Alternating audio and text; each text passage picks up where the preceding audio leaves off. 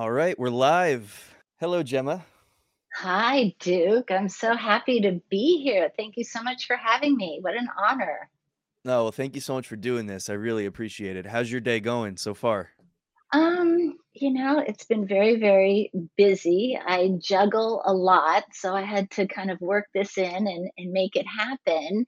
But I'm here and I'm praising the Lord. And, you know, there's always warfare. There's always obstacles, but you just keep overcoming and press through. And then when you do it and make it happen and God blesses it, there's just an excitement and a joy. So praise the Lord.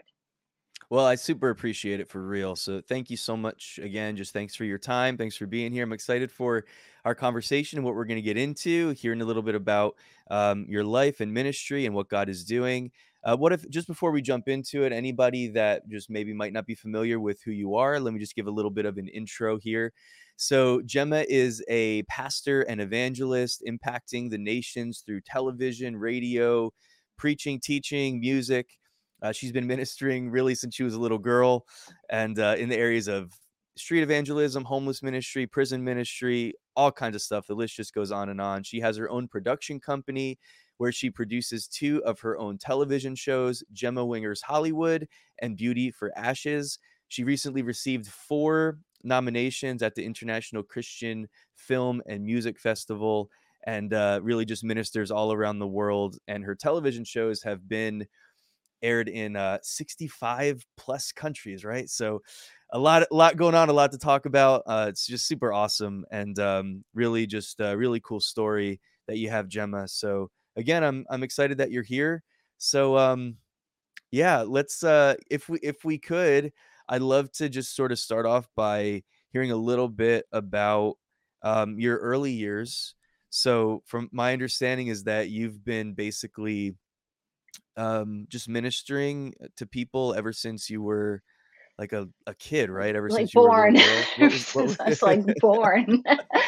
No, how did that happen? I remember so many times that I would go to church and people would say, oh, I got saved when I was such and such years old, and or this happened or that happened. And all I remember is being like saved all my life. And finally I asked God, I said, God, when was I saved? Because I couldn't remember.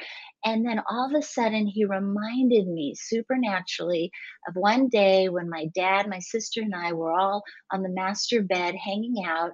And my dad said to me, do you want to accept Jesus in your heart? And literally I was like 3 or 4 years old. And he said, if you ask Jesus in your heart, you're going to get lots of presents and gifts. And so he told me about Jesus. And I said, yeah, I want to ask Jesus in my heart. So like I said, I was like 3 or 4. And then I asked Jesus in my heart. And then I remember saying, well, where are the presents? And he said, the presents are coming. The presents are coming. And that's when I know that I first asked Jesus in my heart, but it's kind of a revelation that after that, the presents do come, the blessings, the gifts, the favor, doors open that you could not open. God sets things up that you could not do on your own. So then my dad, he was a godly man. He was going to be a Catholic priest, but that didn't work out for him. So I'm very grateful, or else I would not be here. But when I was, you know, very young, he was always going into juvenile hall and he was ministering to the youths in jail. And he would come home and he would tell me about these guys and their stories. And some were just so sad and heart-wrenching.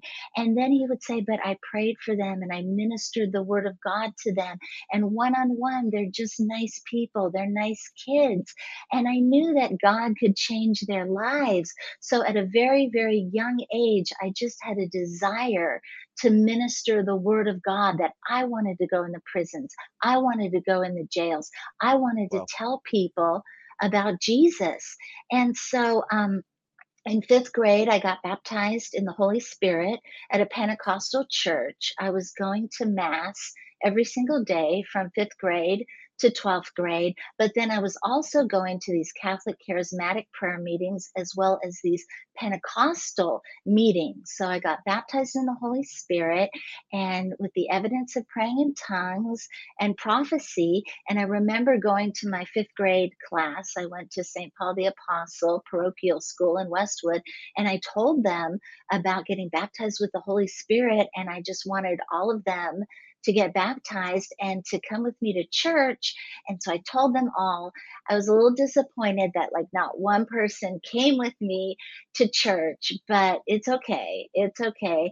But I came, and I was the one who God wanted to be there, my sister and I and my dad. So just continued to learn about the Lord. Then at 17, a minister named Mel Novak invited me down to the Los Angeles Mission to sing. So I sang. And also I was involved in, it was called the Southern California Motion Picture Council. So my mom was president, and she would give awards to morally good movies and television shows and actors and actresses. So she just had all the biggest names there, and we would pray over them and lay hands over them and give them an award. And then for a while I was a chaplain, so I would say the prayer, and it was all kind of focusing in on Hollywood and bringing Hollywood to the Lord. And so then basically at 21, I started out in the prisons because that's when you were old enough to minister in the prisons, that you couldn't go there before that. And I think everything kind of catapulted from there. It was the prisons, then it was Salvation Army for 25 years, 3 times a month. I was trying to get in the prisons like 4 times a week. I just had such a desire, such a hunger. But I think too is that I had a difficult childhood in that my mom, I think through certain situations, she opened herself up to the world. So there was a lot of persecution of the things of God. Like, why are you going in the prison? You need to be around people who can help you. Just a lot of, at the same time, she was very focused on her life. She had produced a television show, The Bee Buyer Show and Cooking Around the World. It was syndicated in 13 cities. We would go up to vote in our neighborhood and they would recognize her and everything like that. So she always had a background in television. And I started out in television as well, basically around 9 years old. I was doing commercials, McDonald's, Nestle's, 7 Up, General Hospital, Hanna-Barbera's Heidi play called In Rehearsal, just to name a few. Yeah. And so I remember being on my mom's set. She filmed at KCOP Channel 13, and right across the street, they were filming Romper Room, which was a big kids show at the time. So they wanted me to be on it, and I just wasn't going to be on it. I actually remember that show. Do you remember? Yeah, I do. You look awfully young, so I don't know. But anyway, so I had the opportunity to be on it, and they were like, you got to make your decision now. And my sister didn't really like the television stuff, so she said no, she didn't want to be on it. So I wanted to be with my sister, so I said, no, I won't do it without my sister. So anyway, though, the acting bug was always in my blood. I was always going on interviews and things like that. So kind of a little bit fast forward. So we're doing the Salvation Army, we're doing the prison ministry, then we're doing, men's prisons and women's prisons. And then from there, I was asked to speak in a lot of churches, Full Gospel Businessmen's Fellowship. I ministered at the Hollywood Bowl Easter sunrise service when I was 26 years old. And that was the first time somebody asked me for my autograph, because they had like a little bulletin and everybody's picture, and somebody wanted my autograph. And I nearly went into shock, like, me? You don't want my autograph. There's all these other people there. But I just really felt special and kind of got a kick out of it.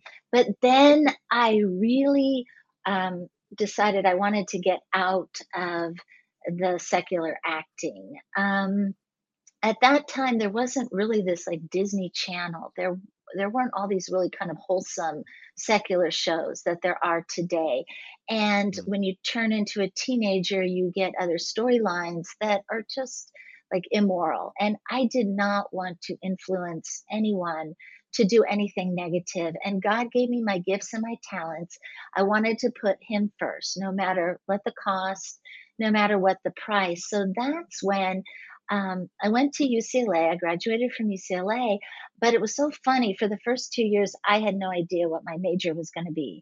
And I was all over the place. So I was taking all these production courses. And I was so grateful that I was taught what a good camera shot is, that everybody has these super, super big camera shots. You know, you've got the sky, you've got their feet, you've got the cement. No, you know, you need like a tight shot, a shoulder shot, a waist shot, everything like that. Even nowadays, it's like they cut off half the forehead and the camera's moving all over the place. But again, I learned about production. So from there, I decided I wanted to create my own show. And they had something called public access. It was the cable companies had to give back to the community for putting all these lines through everybody's yard and putting up all these poles. And they were benefiting financially. So they had to give back. So they offered everybody a studio and a channel. So I had just this hunger and desire to just make shows and interview and sing. And I did. I was kind of like a television show making machine. You know, I was just really driven because I wanted to save the world and I wanted everybody to know about God. Yeah, I was going to ask you, you kind of just answered my question. I was going to ask you, so do you think that you had such a hunger and desire and passion to get into, you know, that world and the production and the television and all that? Was it because you wanted to impact people for Christ, or was it, did that evolve over time? Like, did it kind of start out as you just having a love and an affinity for the acting and television and stuff like that? Or was there always sort of that motivation in your heart for wanting to impact people with the love of Christ? I have always had just a pure love for God. Just that was my motivation.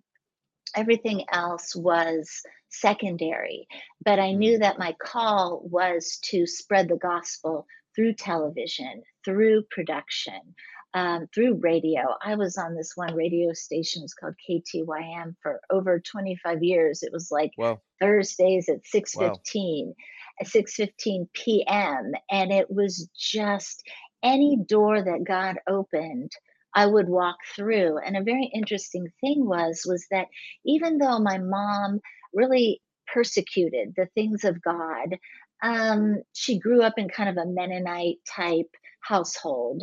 And she fell away from the Lord when she got into Hollywood. But as I kind of grew in the ministry, she had an ability to kind of sell and open doors. So she was the one who went to this radio station and said, "Hey, I want my daughter to be on it." And she's the one who opened that door for me. She said, "Gemma, you have to pay for it, but here, you know, I've done that for you." So I thought it was very interesting that same person who would persecute the things of God, God also used to bless and use their talents to open doors for me.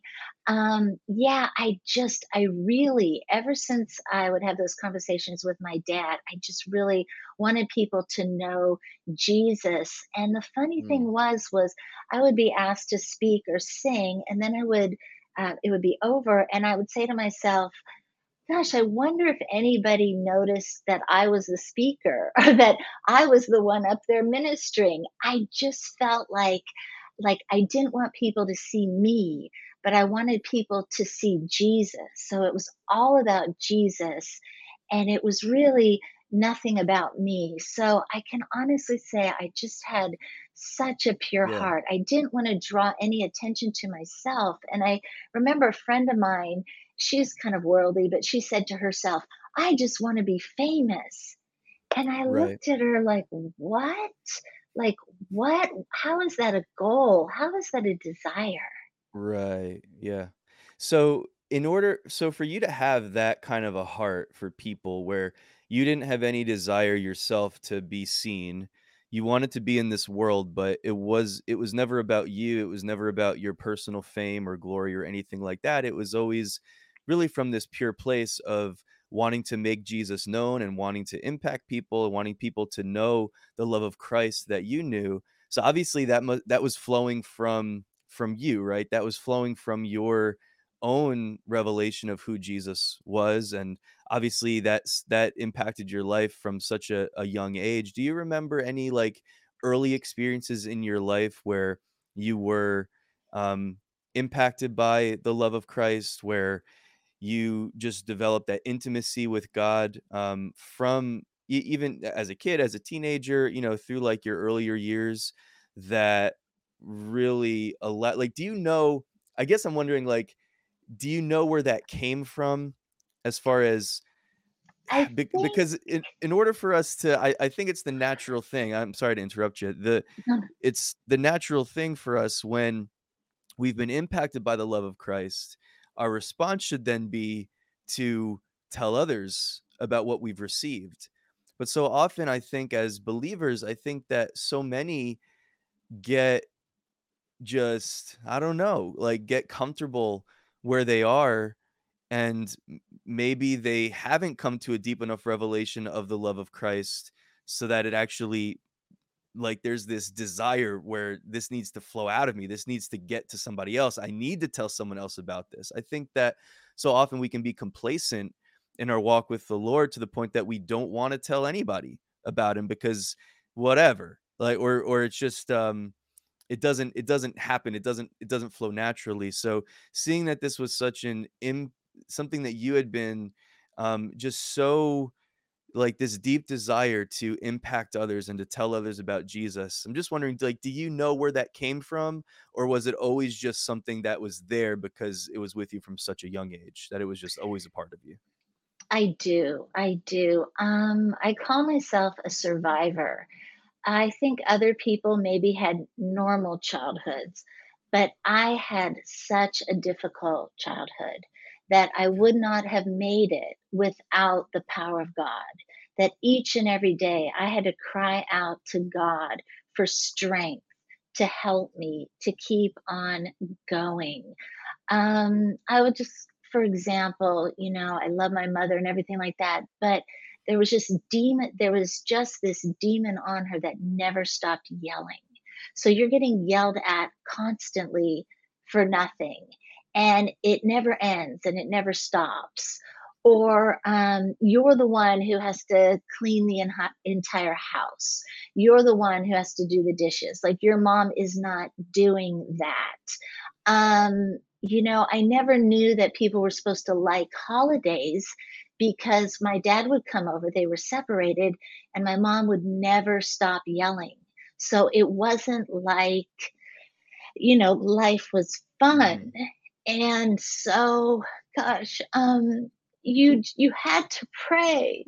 You needed the supernatural power of God to keep on going. I was always an A student. You know, I always excelled, but that's what was expected of me. You know, I was extremely good in sports, but nobody was coming to see me, you know, perform. So because I came from a place of neglect or lack, that's why I relied on God so heavily, and that I just wanted to tell people about God. And because of the wounds in my heart, I knew I needed healing. And I knew that God was the only one who could heal me. And so I sought God for that healing, because when you are abused, you're stripped of things that should be there. You're stripped of your confidence. You're stripped of just that ability to get out there and be strong. So I was so afraid of being rejected. I wouldn't speak up.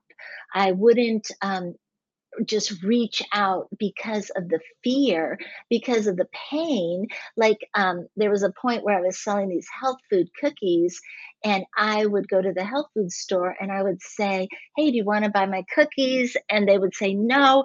And I would walk out of there like hysterically crying, because I was already wounded from my past that I took it so personally.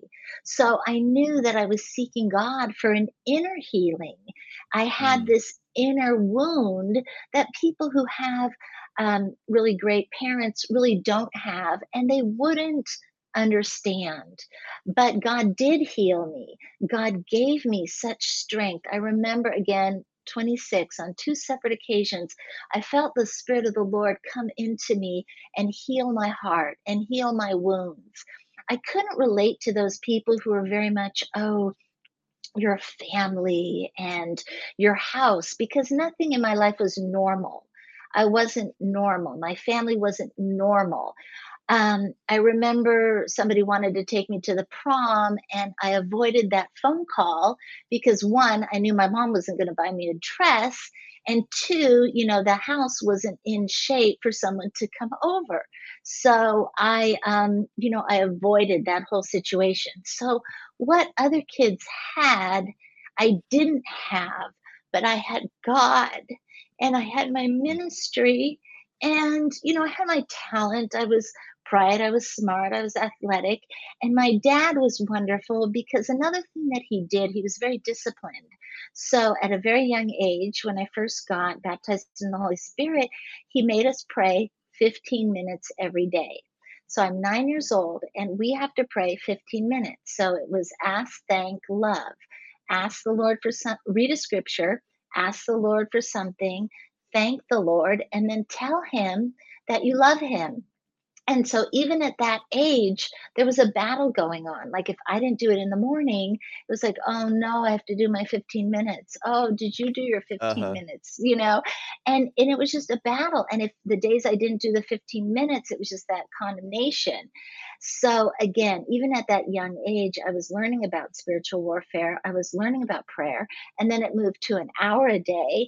And then we added like fasting to it. So it was the deep need for God. It was the praying consistently, and it was the fasting, and it was just doing what God told me to do. He said, you know, rejoice with those who rejoice, weep with those who weep. So I've always been happy. If somebody else was exalted, I would be happy when they got exalted. I was never jealous or competitive, but I think in the past few years, I've experienced a lot of different things from a lot of different people where they're not as happy for you as they should be. You know what I mean? But I always try to reward evil with good and be happy for them. But I hope that answers your question. Yeah, no, I appreciate you. I appreciate you sharing. Wow, that's incredible. It's amazing that, you know, God is near to the brokenhearted.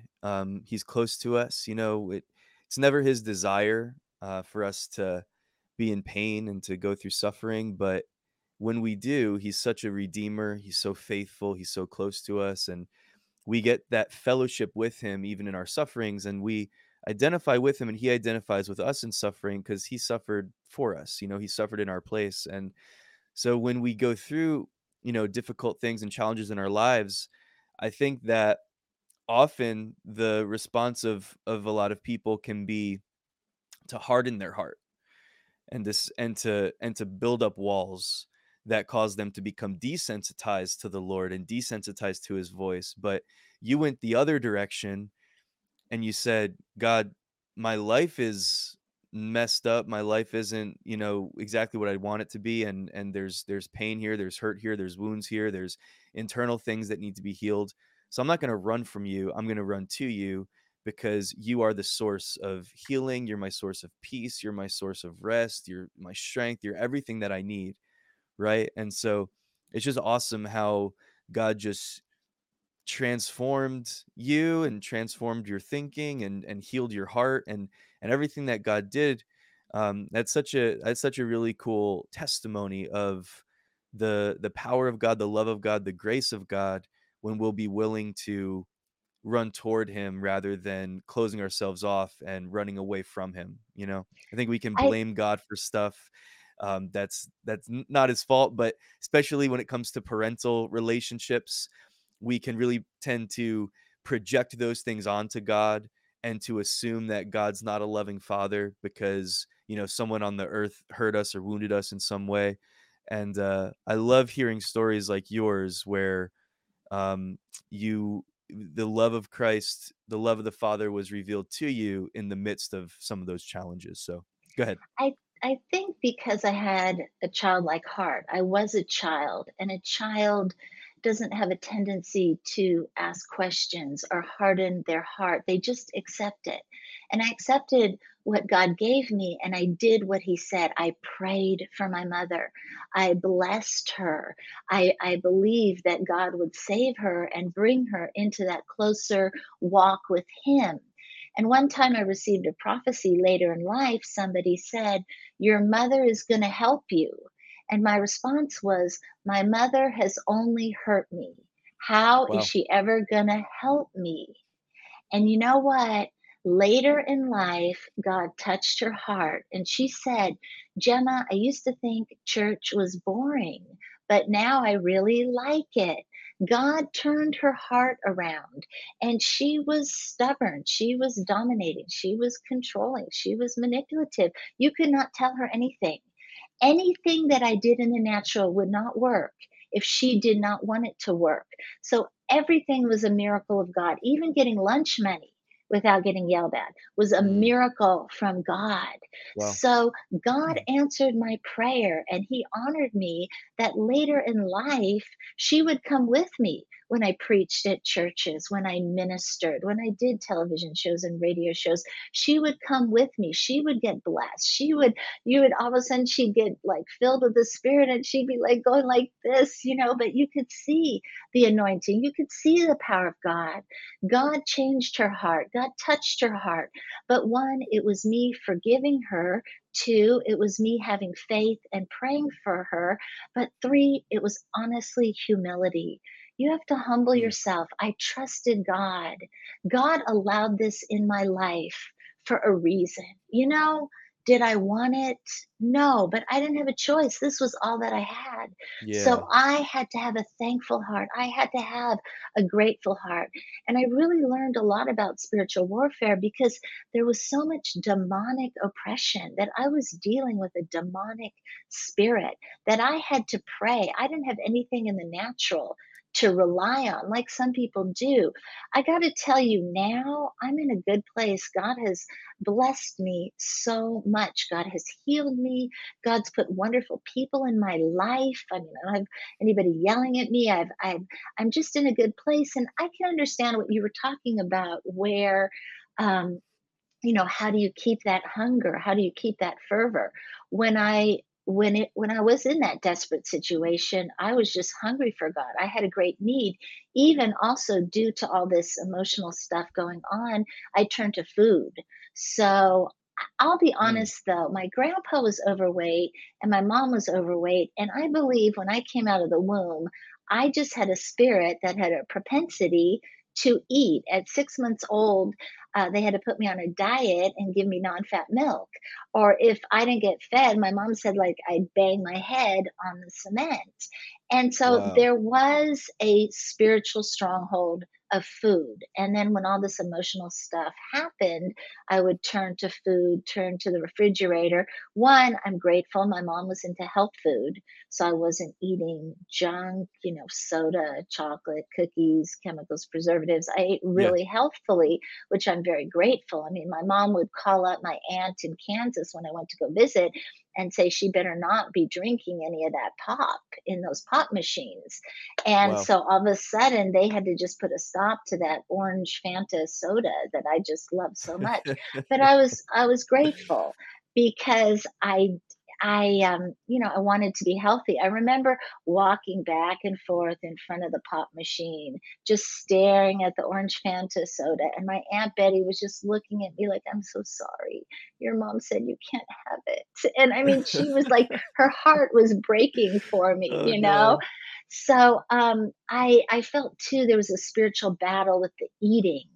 And submit to God, resist the devil, and he will flee. I remember Nancy Reagan had a slogan. It was like, just say no to drugs. I was like, right. It's not just say no. You can't do it in the natural. You need the power of God. You need more of God. You need more of his spirit. There is a battle raging for your soul. And I mean, it was like, I would feel this pull. I remember going into the Catholic Church and I was praying. I would spend a lot of time in church praying, even when they didn't have mass. And just the enemy was just pulling me to go to Trader Joe's and get corn tortillas. It was a battle. The devil wanted to pull me away from the things of God. And sometimes you feel that battle stronger than at other times. But no matter what, you have to keep pushing through. And I think I do have that mentality where I just push through, that the enemy cannot defeat me in Jesus' name. I'm going to do what God tells me to do. So I did experience just great trauma and great battles at such a young age. Mm. You know, it's interesting because for me, like a number of years ago, well, not as many years ago, actually, I'd say a few years ago, I was going through something that was really, really difficult and challenging for me. And I was, loving the Lord and in ministry and everything, but I was depressed, and I didn't realize that I was depressed.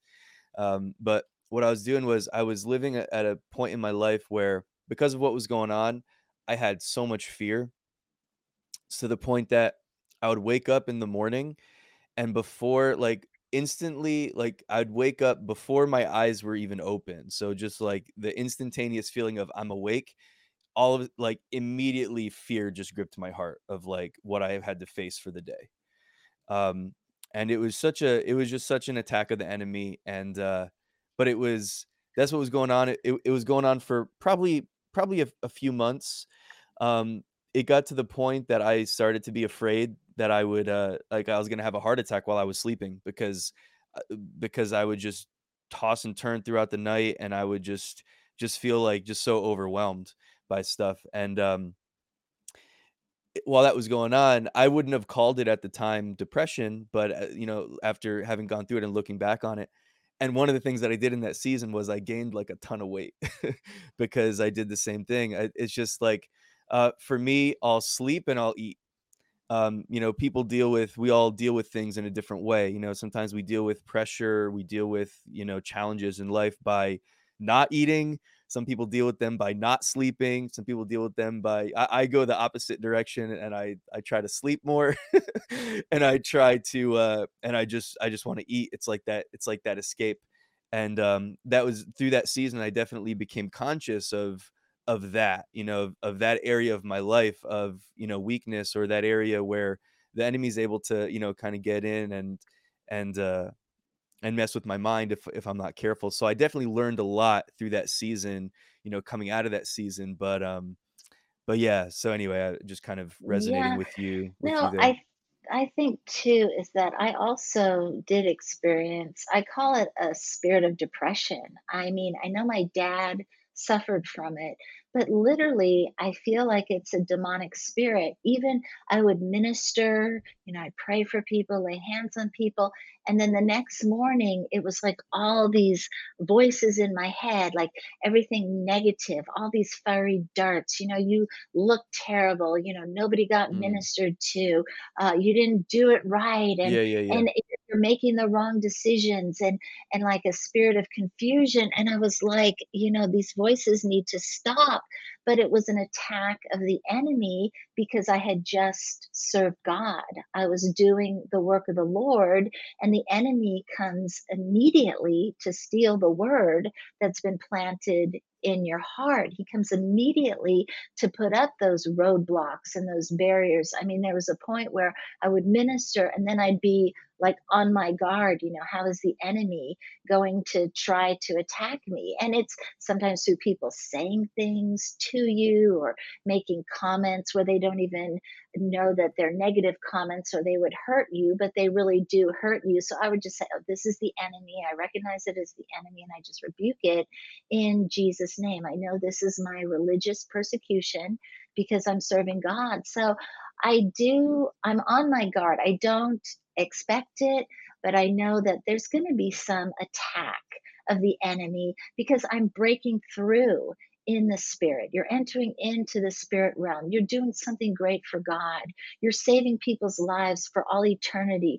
People are getting strength from God so that they can be successful in their lives, so that they can go forward, so that they don't end up committing suicide. I remember somebody, I don't know, it was through my ministry, something, they called me from Newfoundland, and I have never seen a spirit of suicide on a person like this person. It was just like she was calling me and she was running and she was saying, Gemma, all I want to do is jump off this bridge. All I want to do is jump off this bridge. I mean, it was just constant. And then wow. we would even like text, and I would put like crosses, and it's like the devil hates you. He doesn't want you to recite the word of God. He hates the cross. He hates it. And I would just, you know, do warfare, and I would just have that deep travail where you're just really, you know, Jesus groaned in the spirit. And I really believe it was like that deep travail where you're breaking through that demonic oppression, that spirit realm. And it was about, you know, 5 or 6 times I prayed with her, really strong prayers. And, you know, to this day, she did not commit suicide. Her little girl has a mother, and she has a brand new baby. And I truly believe, because so many of her friends did commit suicide, they were so into witchcraft, so into that darkness, so under that bondage. But it's a spiritual battle. My dad would always say, you know, you tell a child to be good, you know, try harder, and they're still not good. You can't do it on your own power. You need the power of the Lord Jesus Christ. You need his power. So a lot of people who have had a lot of what the world would call success, maybe in childhood, everything like that, they take all of that for granted. But somebody like me, who only had the power of God and was relying on him, realized how everything was a miracle because everything was a battle. So, so God continued to open doors for me. I was on like TBN like 12 times. My mom was on TBN. I preached at the Hollywood Bowl Easter sunrise service. Benny Hinn was there, Vern Jackson, just Jeff Fenholt.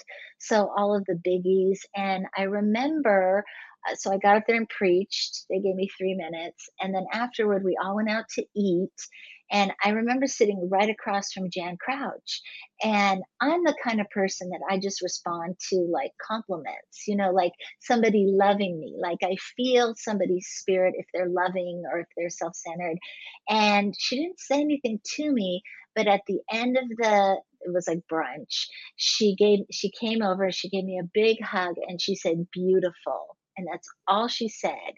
And it was like, that was just so healing for me, because it's like I needed that reassurance. I needed that affirmation that somebody got blessed, that somebody liked me.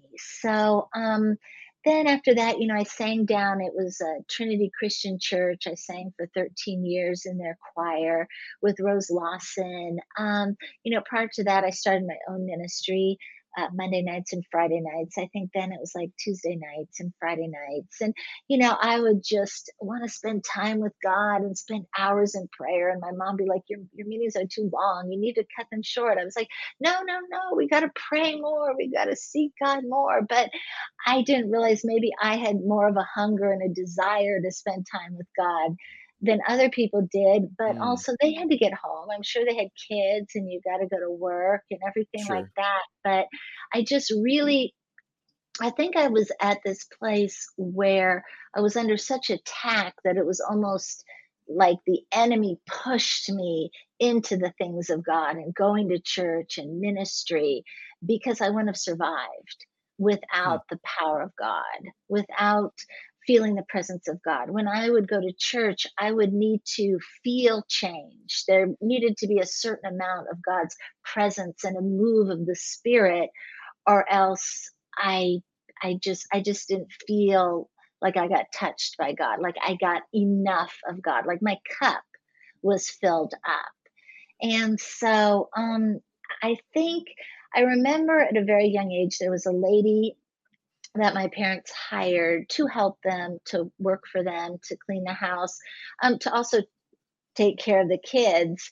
And she was a prophet. And she would say to me, Gemma, you know, it's so good when you pray, you're listening for God's voice, you're listening for God to say something, and then you say it.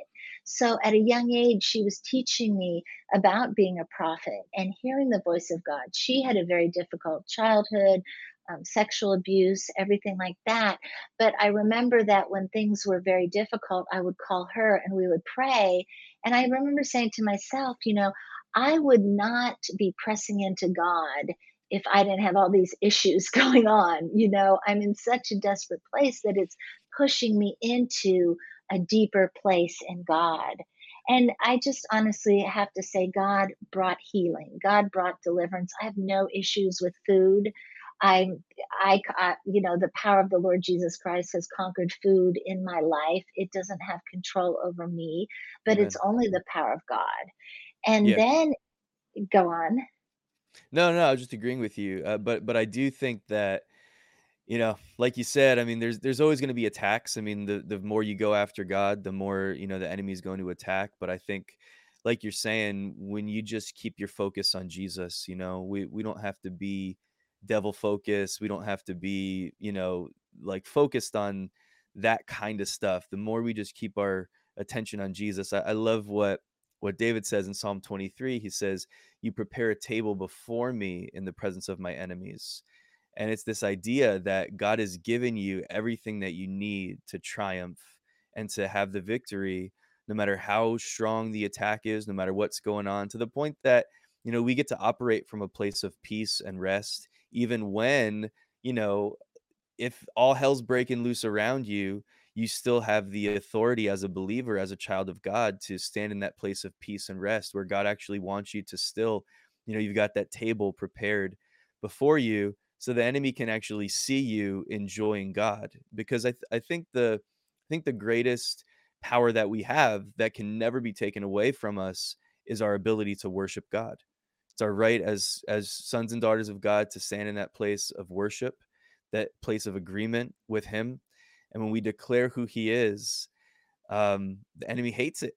The enemy hates it. He doesn't like to be in that environment, you know? And so whenever, you know, we all go through stuff, we all go through difficulties. Sometimes the attacks get so intense, but like you said, you know, I think the enemy overplays his hand often, and he'll try to make himself look so, you know, whatever he tries to do, all his lies and deception, whatever.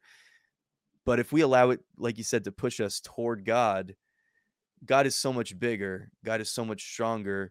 We already have the victory in Christ because he's already done it for us, you know? And so just standing in that place where I'm more focused on you, God, in the midst of what's going on around me. I'm not going to be devil focused. I'm not going to be sin focused. I'm not going to be condemnation focused. I'm going to be focused on you. And that's where, you know, that's where freedom is. That's where freedom comes from. Definitely. I mean, the Lord showed me the greatest tool for warfare is worshiping God, being in the presence of the Lord, reading the word, praying. I mean, the devil cannot stay in that atmosphere. That is truly the place where you need to be. I know there's a lot of ministries that are devil focused, and I think the devil runs rampant and he has greater control in those ministries. Wow. It has to be, warfare has to be done in the environment and climate and culture of praise and worship and the presence of the Lord and bringing down his glory. Yeah. You know, I did want to say something that's just really interesting is that, so here I am, like, eating health food, praying, reading the word, you know, not sinning, doing everything right as a child. And all of a sudden, like, I would get, like, all of a sudden I got like this cyst on my head. It was just a benign topical cyst. And so I was like, well, you have to, you know, you have to believe God. You have to have faith in God because you don't have to go to the doctor because God is going to heal you. That was what I'm thinking. You know, you pray, you do spiritual warfare, you break that spirit of infirmity. Jesus rebuked the spirit of infirmity. And so the thing was all of a sudden I got this cyst, and people would lay hands on me. They'd be like, what is that? And I go, it's a cyst. It's okay. Don't worry. You know, Jesus is healing it. Well, one morning, all of a sudden, this has changed. And I went, oh my gosh. And it was like fluid was inside, like between my skull and my skin. And I went, oh my goodness. And I was crying out to God, you know, and I was in pain and I knew that it was the cyst issue. And I cried out to God. And God showed me like a blister. If you had a blister, wouldn't you go and maybe like pop it and clean it and put a Band-Aid on it? I mean, wouldn't you do that? And so then the Lord showed me the same thing, is that you have this issue here and like my skin was like thin as paper. You know, you need to go to the doctor. So this was God telling somebody who felt like you really didn't need to go to the doctor, that it's health food and prayer and your faith alone, you know, and only those things will heal you. But this is Gemma now going to the doctor, and it's Gemma just lying on there where they say, look, you have a benign cyst. It has a core. It grew, and it's very just routine that they will burst, and it has burst, and we need to, you know, cut it, and we need to drain it. And at that point, as they did that, I was so grateful to God for modern medicine. I was grateful that they could do this, that they had the tools, that they were sterilized, that they had the knowledge to know what was going on in my body, because I had no idea. And so then I think literally they took out like a half a cup of fluid. And so then he said, Gemma, you know, it's going to come back because you didn't get the core out. But when it comes back, you go to your doctor and you have them remove it. And you know what? That's what I did. I went to my doctor. She said it was deeper than she thought it would be, but she removed it and it never came back again. So that was God saying to Gemma, you need the doctors. My sister's a medical doctor, so obviously we were in a little bit of a conflict, you know, as you know, and I would have been a doctor, except I get sick at the sight of blood. And then the only time I've ever fainted was in a hospital. And then I'm not real big on, you know, medication and stuff. But I know that you have to ask the Lord and get his wisdom and his guidance and his direction. Yeah. And then, one time, I mean, this is somebody who's like eating health food and praying and doing everything right as a child. One time, you know, I had my teaching credentials, so I was a substitute teacher. I went into this very affluent classroom, and they were telling me, there were like 8 kids absent because they all had chicken pox. I was not even thinking, and I had never had chicken pox. Well, a week later, I come up with chicken pox, and I don't know what's going on. You know, I'm like crying, and it was me. I didn't ever want to go to the doctor. Call up my sister, you know, what's going on? Gemma, you have chicken pox. So I prayed to God, and the chicken pox disappeared. I prayed because it was a relatively lighter case, and I didn't have any scarring or anything like that. And I prayed to God. But what happened was all of a sudden I got an abscess on the base of my spine. And I don't know if anybody has ever had an abscess. It is like one of the most painful things you can ever go through. And the pain is really hard to describe. So I said to my sister, well, what do I do? And she said, well, you can go to the doctor and they'll lance it and it'll take a longer time to heal. And I said, well, what if I don't go to the doctor? Because, you know, I was like not a doctor person. Yeah, she said, it will actually drain on its own. And I was grateful for her wisdom. I was grateful for her knowledge. And I chose to let it drain on its own. And I was okay. And I think maybe I was really run down. I wasn't, even in my health food diet, I was eating this like really limited diet. I don't think I was getting quite what I needed as far as feeling full. But pretty soon it came back and I just was crying. And this was somebody who never, ever took any type of medication. And my mom was like, do you want some Dristan? I didn't think they make Dristan anymore. I said, I'll take it. And I took it and like it helped so much. That's like the only time I took medication in my life because I was in excruciating pain. And so then that one went away. And then all of a sudden I'm ministering in juvenile hall and I feel it coming back. And I said to my partner, I said, I can't take it. I can't take it coming back one more time. Please pray for me. I can't take it. Yeah. And so she started praying for me and she said, and that thing is never going to come back again. And when she said that, I felt the power of God. And I felt a quickening and I felt like it was revelation. And I felt she was speaking what was going to happen. And, you know, after that, it never has come back again. But God allowed me to go through all that. And the point was, I was doing everything that I could do. And I still had, you know, this illness. I still had this infirmity in my flesh. Wow. It's incredible. God,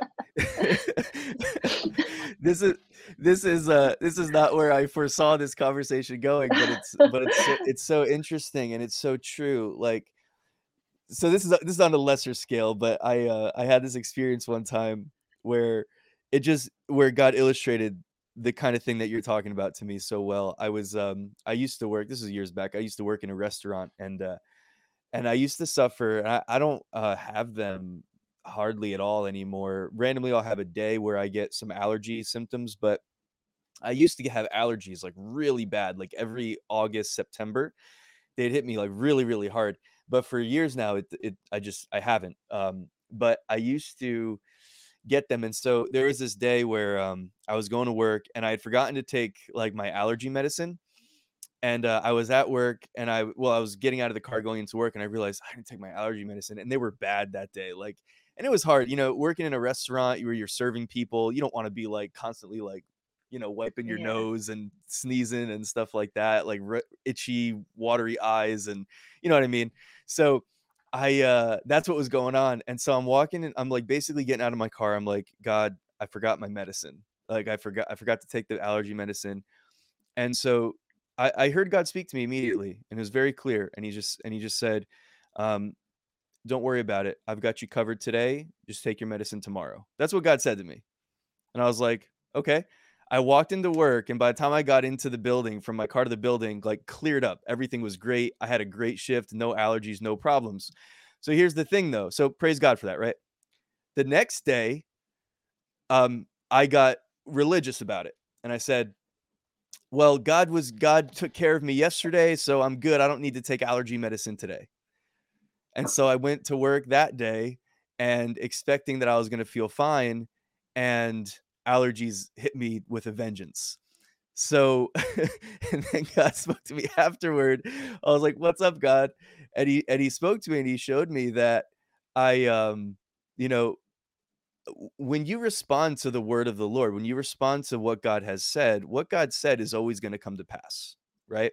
And so the first day he was like, I've got you covered. Don't worry about it. You're going to be fine. And so I stood on that word and like went in, had a great shift, no allergy problems. The next day I was trying to stand on a word that was from yesterday, but not for that day. And God had already told me, take your medicine tomorrow. And so me being like, you know, like religious about it, I say, you know, super spiritual, whatever. I was like, oh yeah, no, I'm good. I don't need the medicine. I don't need that. God is good. I'm going to be good. But that wasn't what God was saying for that day. It was what he said for the day before. So just learning to respond to what God is actually saying, what God is actually doing. It illustrated that so well for me, you know, in my life of recognizing, okay, if God tells you, you know, God will supernaturally supernaturally heal us. He is our healer. I believe in healing. You know, I see healing and miracles all the time, but I've also seen God do amazing things through doctors and, you know, through medicine and through like walking through a process and all of that too. So, you know, I just appreciated, you know, what you were talking about there. Yeah. I think the key is sensitivity to the Spirit. Exactly. Obedience. Yeah. How is God working? God could have just miraculously healed that cyst, but he didn't. He told me to go to the doctor. I heard the voice of the Lord. And if I didn't go to the doctor, I knew that I would be disobedient.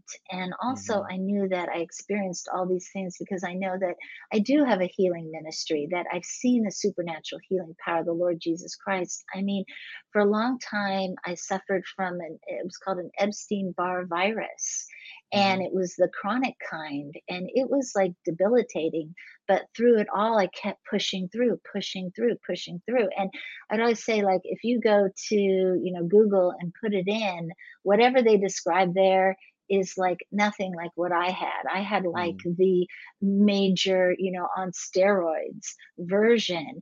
And it was all I could do to keep on going by the strength and the power of the Lord, to minister, to do the television shows, to even go to work. And my sister, who's a doctor, I said, look, this is what's going on. And she's like, yeah. She goes, well, we can get you a support group.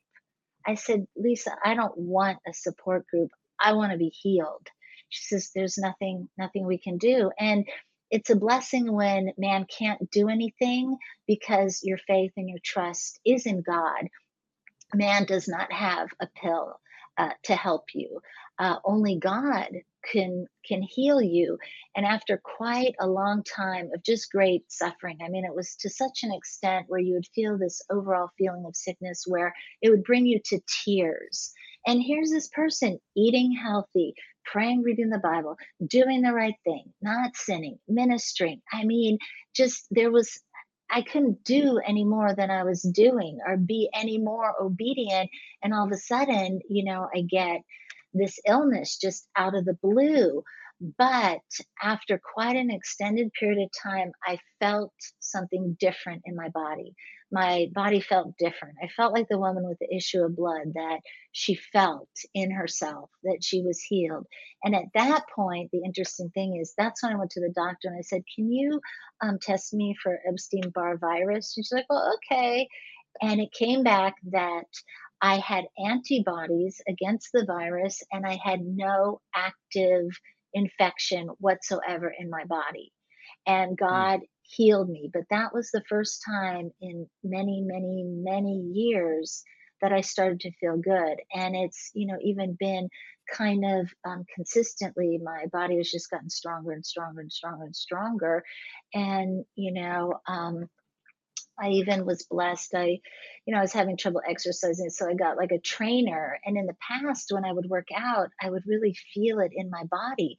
But now I work out and I feel great. I feel God's strength.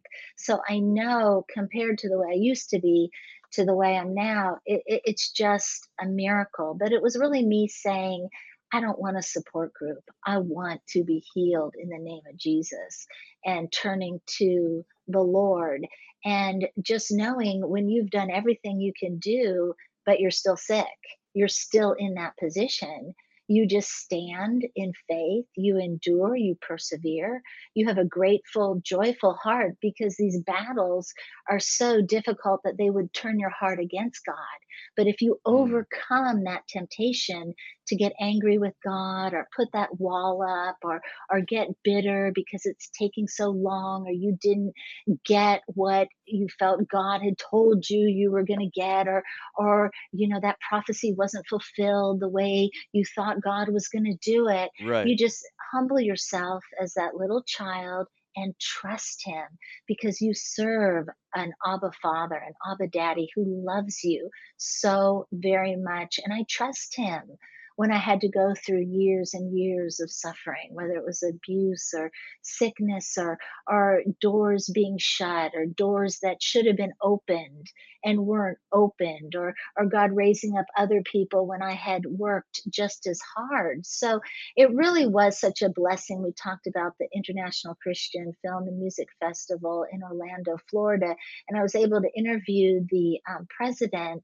And I said to him, I mean, you're just bold about being Christian. And he said, yeah, look at the name. It's the International Christian Film and Music Festival. We are not ashamed. But when I did get those 4 nominations, I just was so grateful to be acknowledged, you know, for somebody to say, hey, your work is good. You're doing a great job. And so that was a blessing. But the funny thing with my Gemma Wenger's Hollywood is that I never identified with celebrities. I always identified with the poor and the needy, because the Lord said, when you go into the prison, it's just like visiting me. When you go into the hospital and you help the sick and you clothe the naked, it's just like doing it to me. So I wanted to go visit Jesus. So that's why I was in all those places.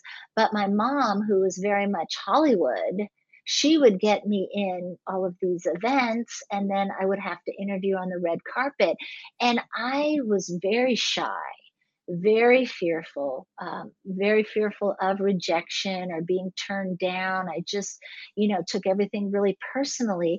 But my mom was there, and she would grab these big celebrities and pull them over to me, and I would get these interviews. So when I couldn't do it, I mean, like John Boyd or Chevy Chase or Jane Seymour, it just, you know, went on and on. And I couldn't have done it on my own, but God used my mom to help me. And so once the door was opened, I had the gift of, you know, interviewing. And I think what makes a good interviewer is that I'm not there to promote myself. I'm there to promote these people and see what they have to say. Like, I'm going to interject, of course, you got to do that. But really my heart is to highlight them and hear what they have to say. So, that was Gemma Wenger's Hollywood, and that's how I came up with Gemma Wenger's Hollywood, as well as Beauty for Ashes. And Beauty for Ashes is more just the word of God, preaching, praise and worship, and then really strong interviews highlighting men and women of faith. And, you know, there was a point where I'm doing 2 shows, 2 openings, 2 closings. So then I put them all together. Then I separated them, you know, so it was just, you know, it's a process. But I remember when, it's really interesting. I remember when there was a pastor visiting, and all of a sudden we were talking about Gemma Wenger's Hollywood, and I was saying, I want like this red carpet interview show, and I don't know what to name it. And we had really just prayed and had all these names. And all of a sudden this pastor was like, I think it's Gemma Wenger's Hollywood. I think it's Gemma Wenger's Hollywood. And I go, that's it. That's it. And, you know, since then I would say, oh, that's a dumb name. But I just go, no, God named it. God named it. And that's the name that the Lord wants. And I remember when I first started my radio show many years ago, I was like, God, what should I name it? What should I name it? And the funny thing was, I wasn't going to Supercuts, but for some reason I was driving into their parking lot, and God just dropped in my spirit, heart of God, heart of God. And I heard it. And to this day, I know that I heard his voice. So just knowing that God is faithful, God opens doors. And even one other interesting thing is Ted Bear from Movie Guide Awards. He watched my interviews, and I did a lot of interviewing on his red carpet, and it was Louis Gossett Jr. And he said, you know, out of all the interviewers, you are the only one who asked Louis questions where he talked about the Lord and he talked about his faith. So I think it's the favor of God. Just, you know, maybe my spirit, maybe I'm, you know, just have a sweet spirit and people can feel it. And that's why they do open up to me in the interviews. But again, it's the favor of God. It wasn't my idea. It was God's idea. And I just really did it to be obedient. Well, yeah, I so just to because I know we're already over an hour here. I wanted to just say, so the two television shows are Gemma Wenger's Hollywood and Beauty for Ashes. Gemma Wenger's Hollywood, that's the basically red carpet interview type of a format, and I that was, I think, the first thing that I saw from you. As far as, like, I don't know if it was on your YouTube channel or exactly where it was that I came across it, but it was kind of what led me to reach out to you in the first place. I saw what you were doing, and I just I was just very interested, and I thought right from the beginning that you were really just an excellent interviewer. I know you've been doing this, I know you've been doing it in different capacities for a long time, but so you're seasoned in terms of having done a lot of interviews and things like that, but I really did feel that, like what you were just talking about, that there was a warmness, a genuineness that did allow people to open up to you. I remember watching an interview where you were talking with James Caan, and I'm a huge fan, and Ed Asner, I'm a huge fan, and I love him. He's so funny to me. And just his personality is great, and I really enjoyed that, and I've just seen you chatting with people and asking questions and asking good questions, and there definitely is something there. I'm like, yeah, she's a really good interviewer. I think it's so cool. I think it's so cool how your mom helped to sort of like get you into some places and get some doors open, and then, eventually you develop that confidence to just go ahead and do it yourself. One of the questions that I had for you, I was just curious, when you go to those like red carpet events, do you know in advance who at this point, I know back then it probably wasn't like this, but do you know in advance who you're going to talk to, or is it just very much you just grab who you can and you're interviewing them in the moment? Like, are you able to prep for those interviews, or do you not really know 100% who you're going to be interviewing, so it just kind of happens as it happens? You really don't know who's going to be there. You don't know who you're going to interview. Sometimes you don't even recognize half the people, and people have to tell you. But I do try to lead it as far as, like, how has faith played a role in your life, or how do you stay rooted and grounded?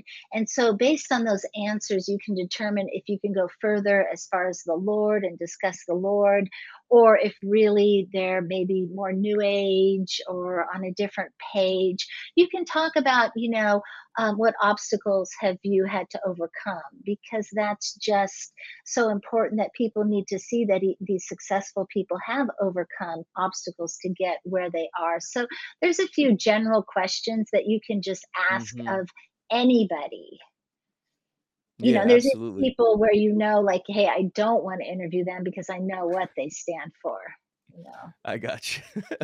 Has there ever been anyone that you interviewed that for you it was just like impactful, or maybe even a fan moment, or someone that you were particularly excited to interview? I would say Terry Moore. She received a nomination for an Academy Award in 1956 for Come Back, Little Sheba. And she was married to the richest man in the world, Howard Hughes. But she talked about how her mom would give her 10 cents and candies were 5 cents each. And she wanted 2 pieces of candy for 10 cents, but she knew that she had to tithe. So she gave 1 penny away, and that meant that she could only have 1 piece of candy. And just that was a sacrifice for her as a child, that she put God first. She denied herself. She didn't get that candy.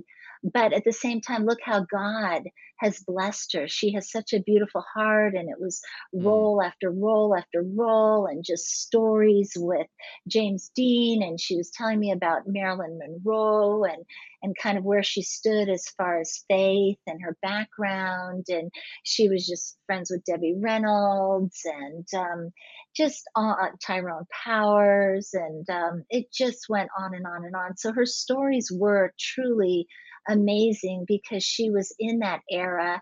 And even now, she's filming, she's doing movies, she actually had something that was going on, and literally somebody kind of just like, she brought somebody on and then they just took it from her because they wanted to glorify themselves, and they kind of pushed her out. And I could kind of relate to that, because there's a lot of people who you do nice things for and you want good for them, and literally they'll betray you and push you out like a Judas spirit. So she really, really was a light, just a sweetheart. And it was just an honor to interview her. Wow. That's so cool. Well, I could tell you that happens in churches a lot for sure. You know, happens in ministry a lot, where you build something up and then somebody comes and tries to take it. But anyway, that's not, we don't need to get into that. No. But that actually happened to me. I was a youth minister. I brought in the pastor, and all of a sudden he wanted to bring in a new youth minister. Yeah. I see it all the time. You know, the other thing that I see happen too is, yeah, like as a youth ministry, or as a ministry in the church that, you know, God just gives you grace and you build it up to a certain point. And then the pastor or another leader there decides that they want to take it over. Now that you've done all this work and you've built it up and you've brought people in, now they want to take it over, like all of a sudden, you know, it's pretty convenient, but I digress. Yeah, it's heartbreaking. I mean, it's that Judas spirit. It's that spirit of betrayal. And Jesus went through it, but it was for his greater good, greater glory for all mankind. So God will bring something good out of it. But I think you can see that discernment. Like once you've experienced that Judas spirit, then you can kind of see it, like those people aren't for me like they were before. So sometimes you discern it, and sometimes it just comes out of left field and just blinds you. But yeah, right. Yeah. Oh yeah. Yeah. And don't get me wrong. I mean, I'm a pastor. I know you're a pastor. I love the church. Mm-hmm. I believe in the local church. I believe, you know, I don't think we should forsake the assembling of ourselves together just because we have those issues and those challenges. You know, I think that ministry, just like everything else, you know, it can be messy. You know, when you're living with people are imperfect and all of that. But I really do. You know, I think that so much, so often it's so easy. It's so much easier to not fellowship. It's so much easier. It'd be so much easier for us, like even with this last year with the pandemic, like so many of us, we got permission to like stay home and whatever. But I think that, I don't know. I think so often it'd be so much easier to make the choice to just kind of stay outside, and people say, well, I can just worship the Lord on my own and all this stuff. But we do need each other, you know, we need one another. We need that, those relationships and people that are, you know, like-minded, of precious, like faith, and we build each other up, you know? And I think that, God is moved. I think that the heart of God is moved by that. And he's honored when we make the sacrifice that we don't need to make just for the sake of being with his people, just for the sake of being together and fellowshipping and having, you know, building relationship, when, you know, the convenient thing so often would be to separate yourself or to stay home, or I don't know why I brought that up, but yeah, even to allow offense to get in the way, because for sure. If God's telling you to go to church, and you could say, oh, I'll just stay home and pray, but the anointing is there at church because that's where God wants you. So the enemy is going to try to stop you. So you have to be obedient, and you have to forgive people, and the blessing is going to be greater. The glory is going to be greater. God sees how hard that was for you. God sees that wounded you, that really was a blow below the belt. And God sees that, and God's going to make it up to you.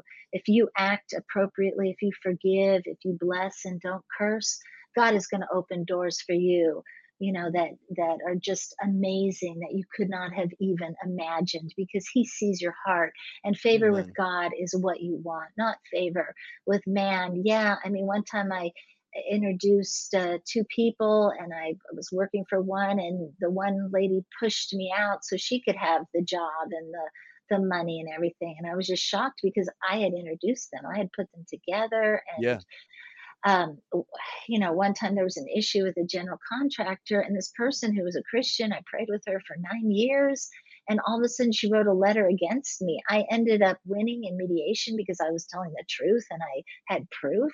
But out of the blue, she just believed a non-Christian who was lying. And it was just like, wow, you know, I've served God all my life. I've only told the truth. And this guy is a non-Christian.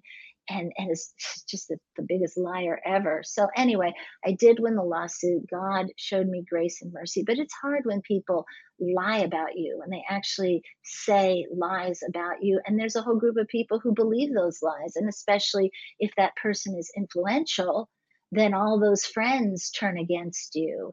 And then the enemy tries to sever those relationships. So relationship is so important in the body of Christ. It's so important to be in a good church, to have close friendships. And sometimes you may find yourself where you don't have those friendships, but know that you have the Lord and He will take care of you and He is your best friend. So good. Love that.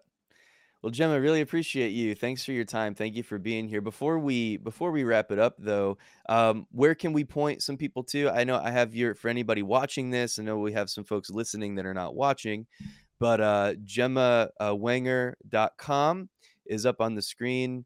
So that's GemmaWenger.com. So I know we have your website where people can go to find out about your television shows and the YouTube channel and the radio show and all of that. But is there anywhere else that you would point people to where they can maybe follow you or find more resources?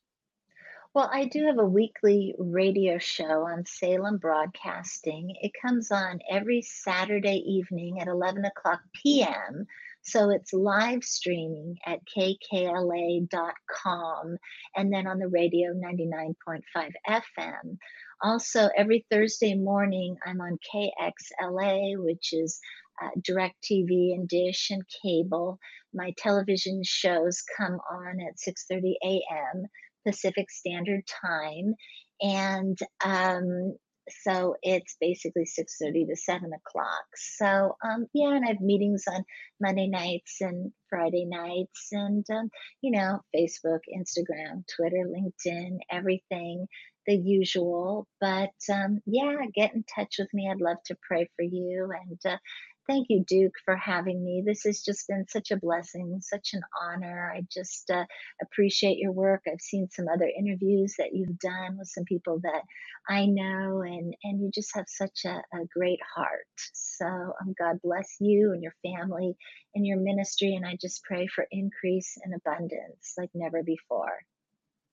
Oh, thank you. Thank you so much. And again, thank you. I really do. Really appreciate you. I appreciate you, carving out a good chunk of time to be here with me and to do this. And again, I feel like I'm gonna definitely watch some more of your interviews. I've watched several of them, but I'm gonna keep watching them because I really do feel like I've got a lot that I can learn from you. I do love the way that you interact with people. I'm kind of new here still at this whole interview thing, and I definitely appreciate the work that you've done, the work that you're doing in Hollywood, in LA, but the impact that it's having around the world and how you're spreading the message of the love of Jesus Christ and just putting it out there different ways through the different television shows, the media, but also how the Lord is just using you and how He has used you throughout your life. We were talking about how there's been different seasons where you've worked in different capacities where you went through that season where you were spending like 4 days a week in the prisons and where you were spending lots of time, out on the street, just talking to people and ministering to the homeless and ministering. You told me that you used to do a whole bunch of ministry out on Skid Row and, this, the shifting of seasons. Right. And something that I'm just really that I've just been really impressed by and blessed by is your just willingness to follow the Lord, your willingness to follow the Holy Spirit wherever He's leading you, and being willing to serve, being willing to just serve, to not make it about you, but to serve others in whatever way that He's opening that door for you to be there in that time, in that season, and how through that, the Lord is just impacting people all around the world through your ministry. So again, it's a blessing for me. It's an honor for me as well. So thank you so much. Really appreciate you again. Thank you for your time. And yeah, look forward to connecting with you further in the future. Yes, I know our paths will cross again. God bless you, Duke. Thank you. Yeah, my pleasure. And thank you, everybody, for taking the time to check out this episode. If it blessed you or added any value to your day, to your life, I'd love to hear from you. I'd love to know if you have any questions or comments or anything like that. But also, if you'd consider subscribing, sharing, leaving a review, really, really appreciate all of that as well. So thank you guys. Have an awesome day. See you next time.